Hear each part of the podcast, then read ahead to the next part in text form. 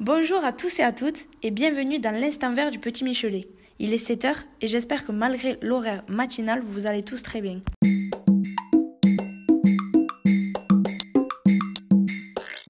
Aujourd'hui, nous allons voir quel est l'impact des États-Unis sur l'environnement à l'échelle nationale. Première économie mondiale, les États-Unis ont un impact majeur sur l'environnement. Les États-Unis représentent 20% de l'énergie consommée et 15% des émissions de gaz à effet de serre à l'échelle mondiale. Si tous les habitants du monde vivaient comme les États-Unis, il faudrait 5 planètes. Nous allons aborder plusieurs thèmes, euh, tous accueillant plusieurs spécialistes.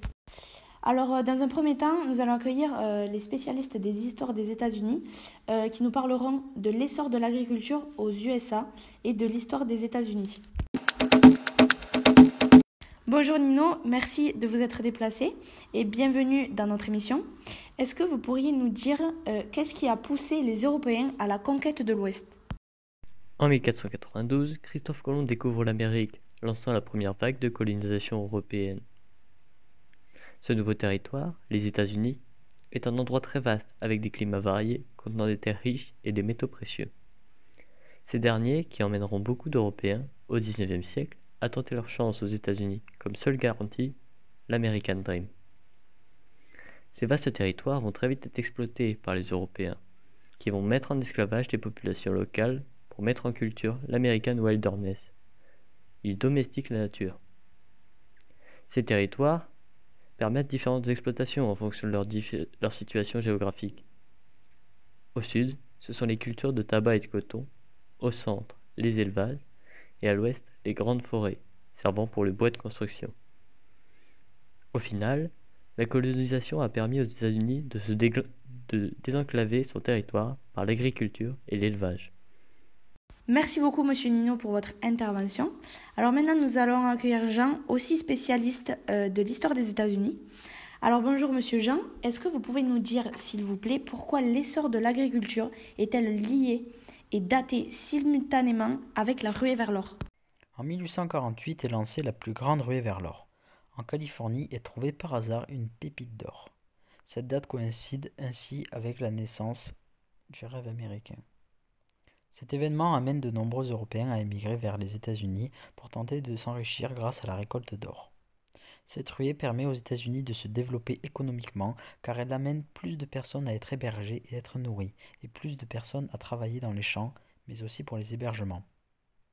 Les Européens ont tendance à mieux rémunérer car ils ont les moyens en trouvant des richesses comme l'or ou bien les matériaux rares par exemple. Ces nouvelles consommations entraînent la déforestation des grandes forêts de l'Ouest de par les nombreuses constructions, libérant ainsi de l'espace pour les élevages et les cultures développant une agriculture intensive. Le XIXe siècle est donc une période charnière dans l'histoire de l'agriculture américaine.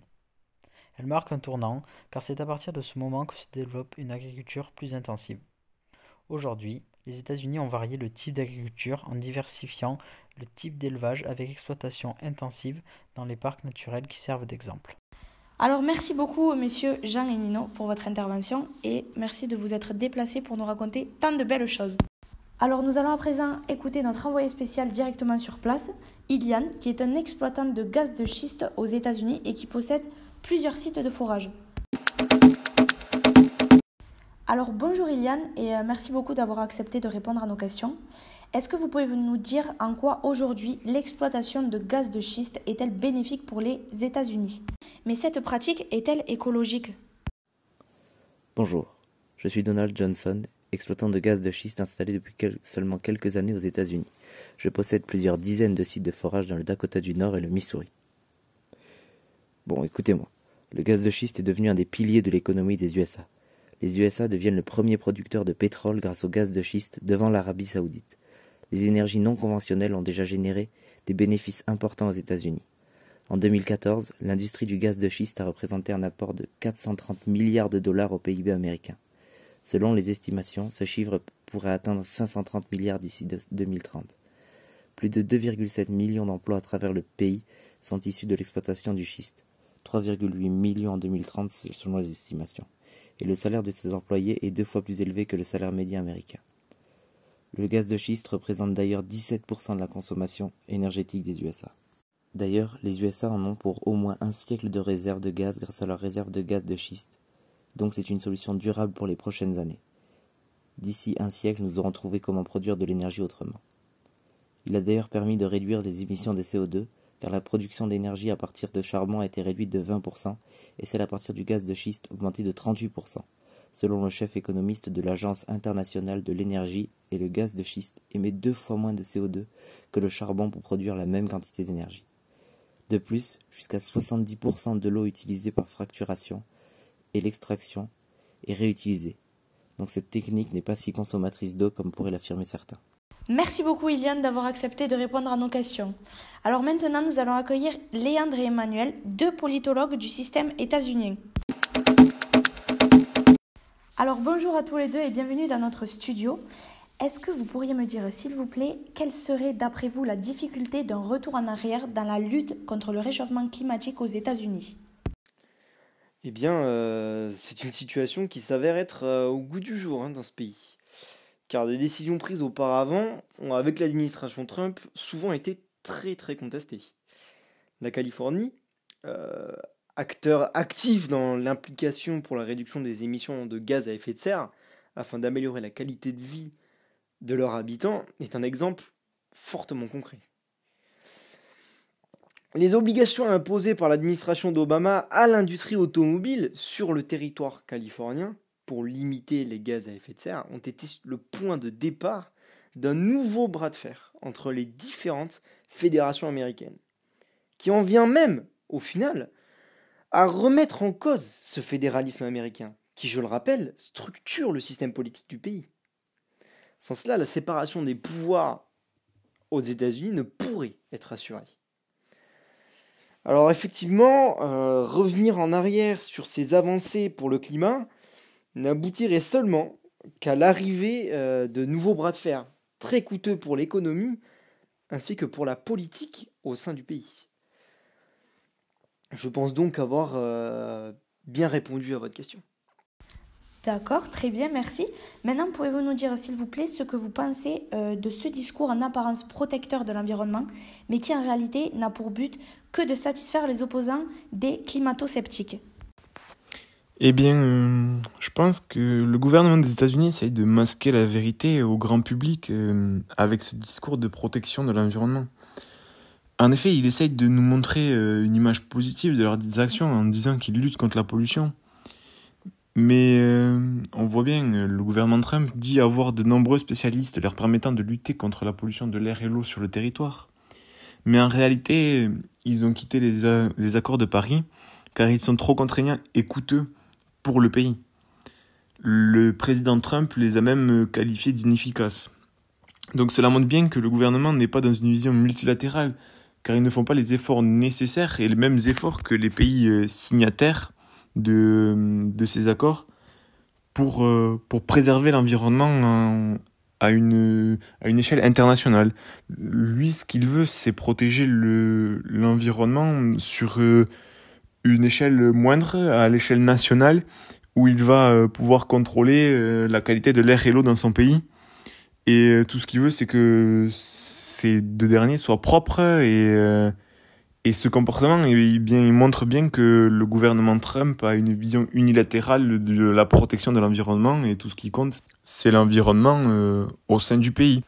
Donc pour revenir sur ce que je disais au début, on voit bien que hum, le, pays a une, une vision unilatérale du, hum, de l'environnement et hum, ce discours apporté par le gouvernement de Trump est juste là pour, euh, pour en quelque sorte euh, rendre l'opinion publique de son côté. Il va avoir ce discours juste pour que on ne lui casse pas les pieds, si je peux me permettre, pour euh, bah, avec la question environnementale. Il dit qu'il fait des efforts, mais en réalité, ce sont des efforts très superficiels et qui ne sont pas vraiment très importants au niveau euh, au niveau international. Ce sont de petits efforts qui lui euh, qui lui permettent de de répondre à la question euh, écologique, mais d'une manière vraiment euh, très superficielle. Alors à présent, pouvez-vous nous dire comment, selon vous, ces enjeux environnementaux qui s'imposent aux États-Unis influencent l'évolution de l'industrie du pays tout en modifiant ses manœuvres politiques? Nous pouvons tout d'abord remettre en contexte en disant que ben, effectivement euh, ces enjeux environnementaux s'imposent. Car euh, étant la première puissance mondiale euh, et en ayant un système économique et industriel fort, nous sommes un pays consommateur, surconsommateur et très pollueur. En plus de cela, nous sommes autosuffisants en énergie fossile. De par l'extrême industrialisation du pays, on se dit bien que la consommation forte d'énergie fossile va avec. Donc l'économie dépend de ces énergies fossiles. Car des entreprises ont besoin euh, d'exporter, d'être rapides, d'être performants. Mais les enjeux environnementaux sont trop forts. On a trop à perdre à consommer de la même manière aux États-Unis. Une solution, euh, le Green New Deal, nous a été proposée. Euh, c'est clairement une illustration du soft power et ça ferait rayonner à l'international le pays. On parlerait, tout le monde parlerait euh, de cette solution radicale aux États-Unis qui est prise en faveur d'une transition écologique, d'une transition climatique. On aurait réellement alors peut-être un impact sur les autres pays, car étant la première puissance mondiale, ça serait réellement euh, un déclencheur. Un élément déclencheur.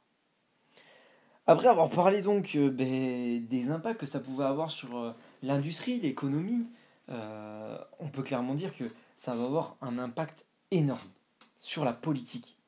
Car il va falloir changer des idéaux. La population a un rythme de vie qui lui est propre. Changer par des décisions radicales va devoir faire changer leur façon de vivre. Et pour ça, il faut que leur orientation politique, leur, leurs idées politiques évoluent en faveur donc de cette transition climatique. On se doute bien que ça ne va pas se faire du jour au lendemain et qu'il va y avoir, euh, il va y avoir euh, débat, très certainement débat. Voilà, j'espère vous avoir répondu. Alors merci beaucoup messieurs d'avoir gentiment accepté de venir dans notre studio et de répondre à toutes nos questions. Nous allons à présent écouter Enzo, notre envoyé spécial directement aux États-Unis. Bonjour Enzo, j'espère que vous m'entendez et que vous vous portez bien. Est-ce que vous pourriez, s'il vous plaît, nous apporter des précisions sur les interventions précédentes? Bonjour messieurs, mesdames. Je suis John Smith, journaliste politique pour la cause environnementale. Au lendemain de l'investiture du président Biden, nous allons parler d'un des atouts majeurs de cette candidature, l'environnement. Le comeback des États-Unis dans les accords de Paris est une véritable bouffée d'oxygène pour la planète et pour les pays du monde entier. Un acte multilatéraliste? Nous n'avions pas vu ça depuis des années et le projet du Green New Deal montre l'enjeu majeur qu'a l'environnement dans ce nouveau gouvernement. Cependant, la transition sera difficile avec un ancien président ouvertement climato-sceptique et un Sénat qui était principalement contrôlé par les républicains. Le peuple est divisé en deux. Malgré cela, de nombreux États ont défendu leurs intérêts, notamment la Californie avec le Clean Air Act qui date depuis les années 70, ayant pour objectif d'enlever la ville de son brouillard polluant mais encore l'État de New York avec ses 19,5 millions d'habitants, sixième État qui met en œuvre et en valeur une électricité propre en utilisant les ressources naturelles renouvelables, a pour objectif de réduire de 85% ses émissions de gaz à effet de serre par rapport aux années 90 et de faire de New York un État zéro carbone d'ici 2050. Face à ces dynamiques de politique totalement contraires entre les États et le gouvernement trumpiste durant ces années, nous avons pu voir un véritable bras de fer. Grâce à l'élection de Biden et à ce nouvel, nouveau gouvernement, nous pourrions voir peut-être une Amérique soudée face à cette question écologique. Face aux sceptiques, nous voyons une véritable volonté des États-Unis d'être une pionnière mondiale en matière d'énergie renouvelable et dans la transition énergétique. Pour cela, il faut moderniser l'économie en préservant les emplois. C'est un réel défi que ce gouvernement américain va se lancer. Le président Biden doit être le véritable leader dont l'Amérique a besoin à ce jour. Eh bien, merci beaucoup Enzo et j'espère que vous profitez bien de votre séjour aux États-Unis. Alors nous allons à présent écouter Célia, qui elle aussi est actuellement aux États-Unis. Alors bonjour Célia, j'espère que vous allez bien. Merci pour votre temps et pour votre écoute. Euh, vous êtes garde du parc national de Yellowstone aux États-Unis. Alors, est-ce que vous pouvez nous expliquer et nous dire, s'il vous plaît, en quoi consiste votre rôle actuellement dans ces parcs nationaux? Bonjour, permettez-moi de me présenter. Je suis garde forestière au parc national de Yellowstone créé le 1er mars 1872. C'est un parc particulièrement influent et reconnu nationalement et internationalement, puisque c'est le deuxième plus grand parc des États-Unis et quatrième par sa fréquentation touristique. Il fait partie du patrimoine mondial protégé par l'UNESCO depuis 1978. Son rôle est de protéger un grand nombre de lieux comportant de réelles ressources naturelles. Sa superficie est de 8983 km. Il constitue le cœur d'un vaste habitat naturel préservé, l'un des derniers écosystèmes intacts des zones tempérées. Tout cela crée une magnifique réserve de biosphère. Une véritable protection de la nature prend vie. C'est dans ce cadre que j'interviens afin de conserver ces espaces naturels, mélangeant écosystème et biodiversité. Je me place directement auprès des touristes pour leur rappeler qu'aucun acte de vandalisme, permettant la destruction de ce qui est beau dans la nature doit être fait sur ce territoire. Ainsi, ayant une forte fréquentation touristique avec certaines zones entre 1 et 3 millions de touristes par an, venant dans le seul but d'apercevoir et d'être au contact de ces grands lieux protégés, nous devons faire attention à ne pas avoir des parcs surpeuplés afin de ne détruire aucun spécimen environnemental. Car, n'oublions pas que ce sont à l'aide de ces ressources que nous sommes devenus grands. De ce fait, je suis le garant de la faune et la flore de ce lieu. Merci beaucoup à notre garante de la faune et de la flore du parc de Yellowstone. Maintenant, nous allons accueillir trois bénévoles de l'ONG Earth Saving qui vont nous parler de l'importance de la protection et de la conservation de l'environnement aux États-Unis. Alors bonjour Mathilde Smith, merci beaucoup d'avoir fait le déplacement. Pour vous, quelles sont les conséquences de la surfréquentation des parcs à l'échelle nationale? En effet, en tant que militante pour la protection de l'environnement aux États-Unis, j'ai pu constater les dégâts du surtourisme dans nos parcs nationaux. Notre beau pays en compte 63, majoritairement situés à l'ouest du pays. En moyenne, nous avons comptabilisé 330 millions de visiteurs par an. Cela représente presque 1 million de visiteurs par jour. Vous rendez-vous compte? Le plus visité en 2018 est le parc de Great Smoky Mountain, avec pas moins de 11,5 millions de visiteurs. Alors bien sûr, tout cela a des répercussions sur l'environnement. La pollution matérielle par exemple, avec les déchets jetés à même le sol. La pollution de l'air également, avec les navettes de plus en plus nombreuses. Cet afflux de population a eu des impacts sur les écosystèmes et notamment sur la biodiversité des parcs. À cause des nuisances sonores, on ne peut plus observer autant d'espèces animales qu'avant. En conséquence, cela n'apporte plus aucune expérience naturelle. Alors, euh, pour essayer de vraiment réduire l'afflux de touristes, nous comptons mettre en place, avec l'aide des collectivités locales, un système de réservation et de permis d'entrée pour les parcs les plus populaires. Cela permettra euh, eh de contrôler quand, où et combien de visiteurs il y aura par jour. Nous nous sommes inspirés du projet de Venise, car tant le patrimoine matériel que le patrimoine naturel se doivent d'être protégés. Eh bien, merci beaucoup Mathilde.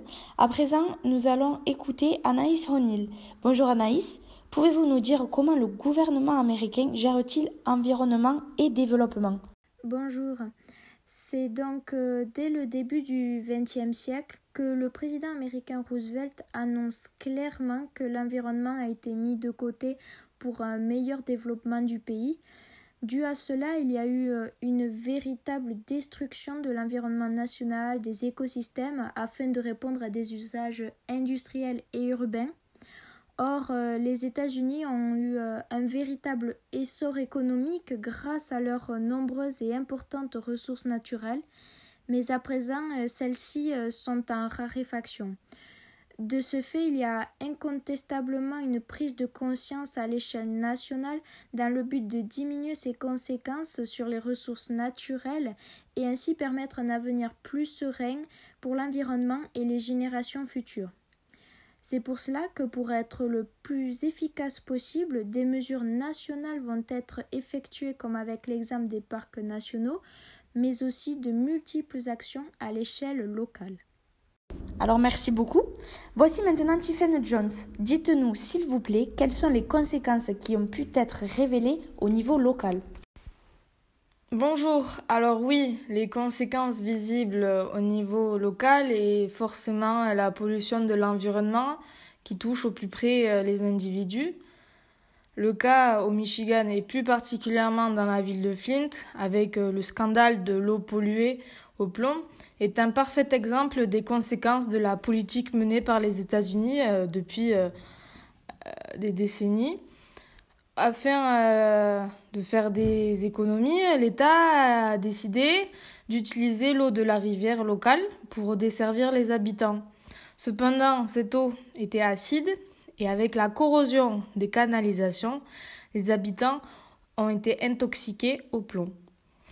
Pour remédier à ce genre de problème, l'État du Michigan a engagé une politique euh, environnementale plus poussée, notamment à Chicago, il y a eu euh, il y a un gros plan euh, de valorisation de la nature au sein même de la ville, avec euh, l'installation de fronts d'eau, de toits végétalisés, la reconversion d'anciennes voies ferrées et le, et le développement d'une nouvelle forme de mobilité grâce à de nombreux axes de transport en commun, une grande aire de vélo partage et la création de plateformes multimodales majeures Merci beaucoup mesdames et bon retour. Nous allons accueillir à présent encore une fois des spécialistes de la politique américaine. Alors bonjour Bérénice et Hugo, merci beaucoup d'avoir fait le déplacement et de venir répondre à nos questions dans le studio.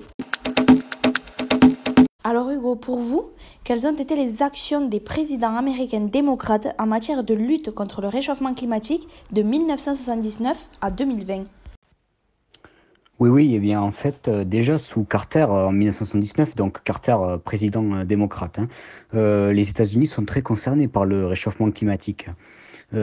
Carter adopte une politique multilatéraliste. Il, il, signe les accords de Nordvik en 89. puis après, sous Bush, donc Bush est un président républicain, et, et on assiste à un changement de cap. Euh, Bush euh, emploie une politique de, repli, euh, de repli unilatéraliste, il se retire du GIEC et c'est à cette époque qu'on voit apparaître de nombreux ministres climato-sceptiques. Puis, sous Obama, les démocrates sont de retour au pouvoir et on assiste à un retour aux politiques multilatéralistes et aux accords internationaux. Hein. C'est notamment à cette époque que les États-Unis entrent dans la COP 21. Puis, euh, lorsque les républicains reprennent le, pouvoir avec Trump, euh, Trump mène une politique identique à Bush, hein, c'est-à-dire que on assiste à un retour à l'unilatéralisme. Euh, les accords les accords internationaux passés auparavant sont dénoncés et les discours climato-sceptiques sont nombreux. Merci beaucoup Hugo. Maintenant, Bérénice, pour quelle raison Donald Trump s'est retiré des accords de Paris? Donald Trump a tourné le dos à la planète, mais surtout au réchauffement climatique, en annonçant le 1er juin 2017 le retrait des États-Unis de l'accord de Paris sur le climat. À travers sa décision, Donald Trump cherche à protéger les Américains et surtout l'économie. Avec les restrictions de cet accord, 2,7 millions de pertes d'emplois seraient possibles d'ici 2025. L'accord de Paris est perçu comme punitif pour les États-Unis, qui étaient, contrairement à la Chine, le leader euh, dans la protection du climat. Selon Donald Trump, les États-Unis continueront à être le pays le plus propre et le plus respectueux de l'environnement tout en ne supprimant pas des emplois. Merci beaucoup. Et enfin, Hugo, quelles sont les motivations idéologiques des deux partis politiques américains en matière de réchauffement climatique euh, eh bien, le rejet ou non du réchauffement climatique s'explique aussi pour des raisons politiques et idéologiques. La lutte contre le réchauffement climatique implique la mise en place de taxes et de lois qui renforceraient l'État fédéral aux États-Unis, ce qui plaît aux démocrates progressistes. Mais au contraire, la, négation du réchauffement climatique implique une protection des emplois et de la compétitivité industrielle américaine qui séduit les républicains conservateurs, mais surtout libéraux. Merci beaucoup à tous les deux et bonne continuation.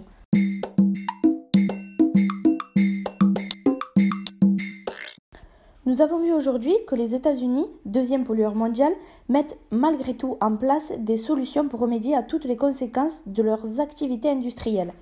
Demain, plusieurs intervenants continueront de nous expliquer quelles sont les motivations et les prises de décision du parti politique américain pour justement remédier à ce réchauffement climatique.